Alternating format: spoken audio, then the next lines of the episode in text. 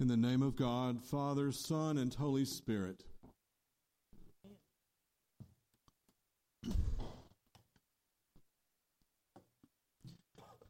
I have always loved the water. From an early age, I delighted in going to local swimming pools, especially once I got past an aversion to having my face in the water. We've all, most of us can relate to that. There's something heavenly about moving around in sunlit water. Rivers have long fascinated me, both the Ozark streams I frequently floated with my dad and the mighty Mississippi, which I loved to gaze on when we went to Memphis.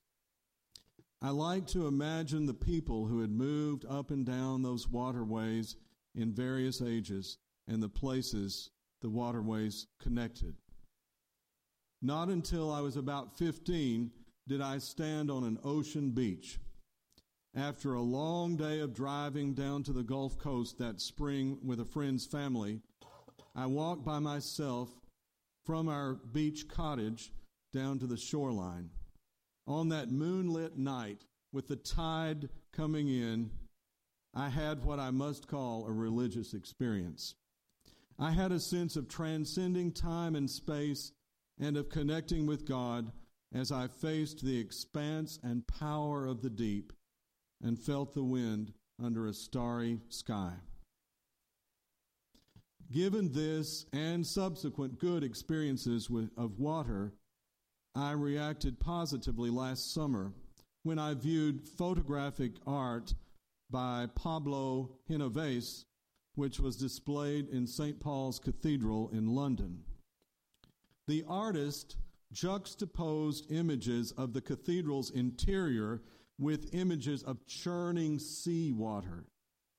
In different photographs, the viewer looks up and down the cathedral's nave with floodwaters covering all but the tops of the rounded side arches and the domed arches overhead. A flooded cathedral.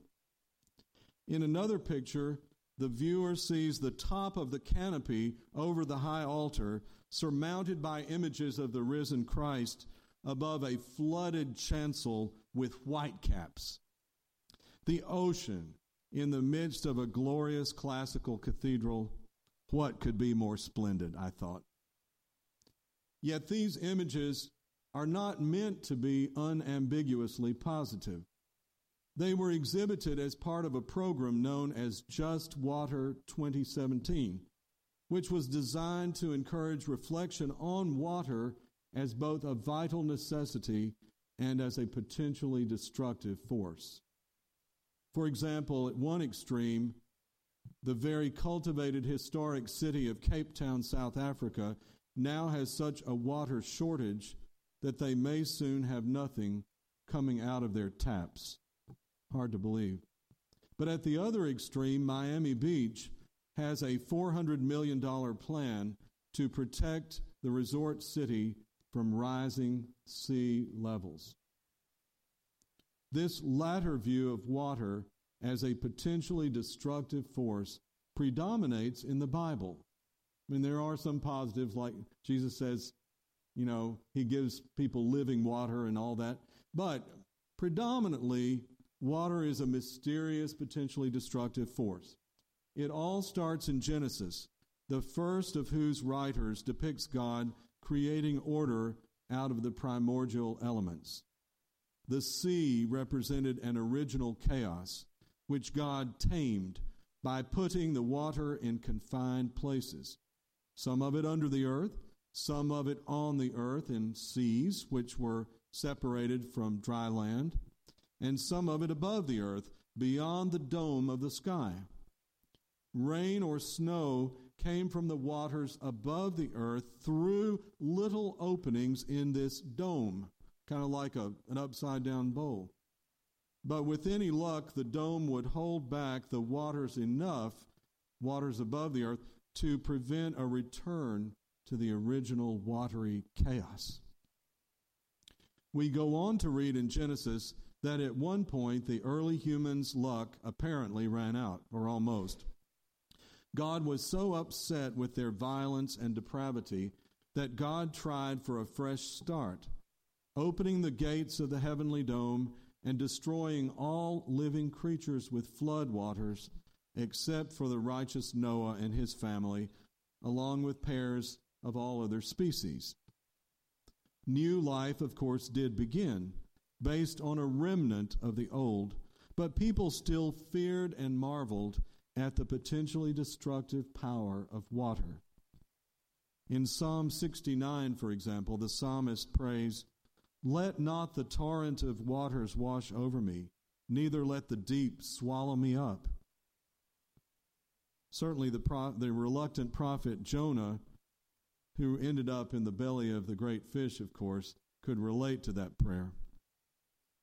The Red Sea in Exodus at first seemed an insurmountable obstacle to Moses and the Israelites as they fled from slavery in Egypt, and it did destroy their pursuers, you remember.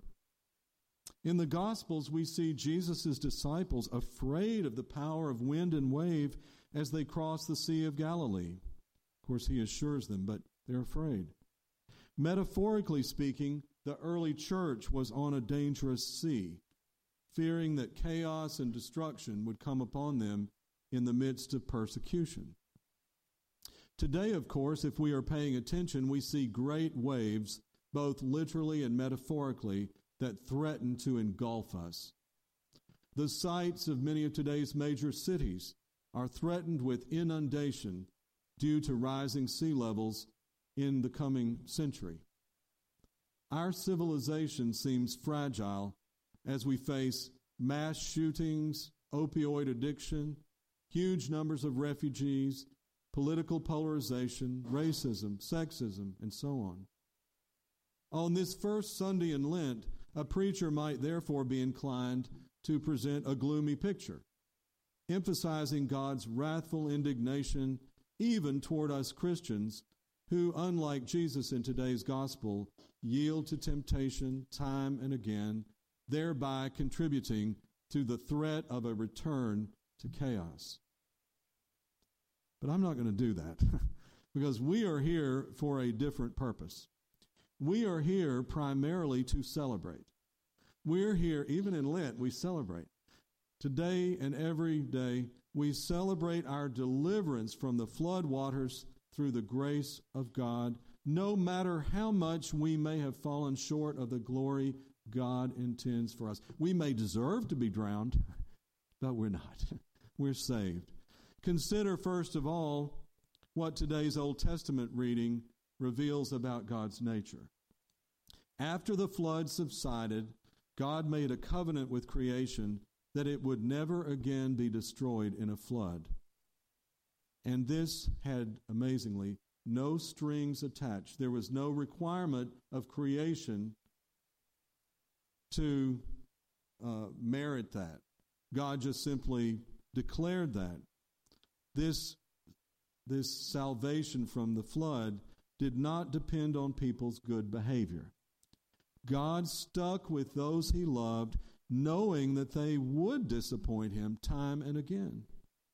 As one commentator put it, the ancient Hebrews perceived that God was inherently self giving willing to enter into a relationship that put limits on even God's prerogatives.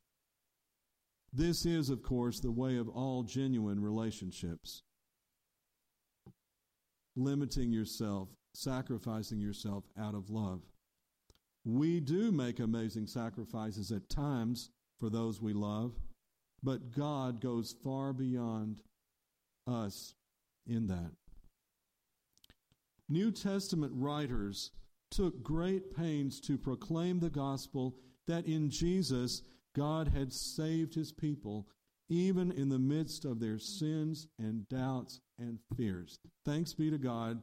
It doesn't depend on us becoming sinless or uh, rock solid in our faith or without fear. Even in our weakness, Christ has saved us and does save us and will save us. In our baptism, today's reading from 1 Peter emphasizes God brought us through the flood waters to land us safely on dry ground, just as Noah and his family were saved, and also, by the way, as the Israelites were delivered from slavery through the threatening waters of the Red Sea. Amazingly, today's epistle also notes that God in Christ was determined to save even those who in earlier generations had disobeyed him. This belief is behind those wonderful icons that depict the risen Christ reach, reaching down to lift up from their graves fallen humanity from Adam and Eve onwards. We are those who, through grace, have been delivered from the flood waters. We've died with Christ in his death, and we have already been raised with him in his resurrection. St. John the Divine, in his Revelation, describes his vision of the redeemed multitude as those who, because they look to the Lamb of God for salvation, have come out of the great ordeal. John was writing to people who were suffering. They felt like they were in the middle of an ordeal, but there are also those, um, even, even those on earth at the time, had already, in a sense, come out of the great ordeal through their salvation that baptism uh, uh, points to. The first letter of Peter was likewise written to encourage the suffering early church with assurance that they were safe on dry ground despite all evidence to the contrary. In this quotation, the uh, author is saying instead of from the flood waters to the dry ground, we have the metaphor of being taken from darkness to light.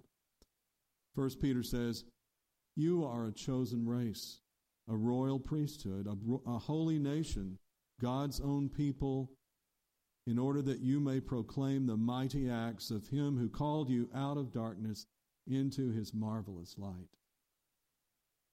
We're already a holy nation. We're already secure in God. I absolutely love the end of this epistle today, which says that uh, Christ has gone into heaven and is at the right hand of God with angels, authorities, and powers made subject to him. There's no chaos, there's no flood that is not under his control. God's control through him. The letter to the Hebrews, also to written to persecuted early Christians, declares that we, the baptized, inherit a kingdom that can never be shaken. May feel like it, but it can never be shaken. This kingdom's king is Jesus Christ, who Hebrews tells us is the same yesterday and today and forever. Wonderful image of rock solid stability and a, a, a, blessed assurance to all generations. This is the good news that Jesus and the early church proclaimed and embodied. The good news that God so loved the world that he gave his only Son to bring freedom, health, and salvation. It is our joy this Lent to take this truth of how much we are loved more and more fully to heart.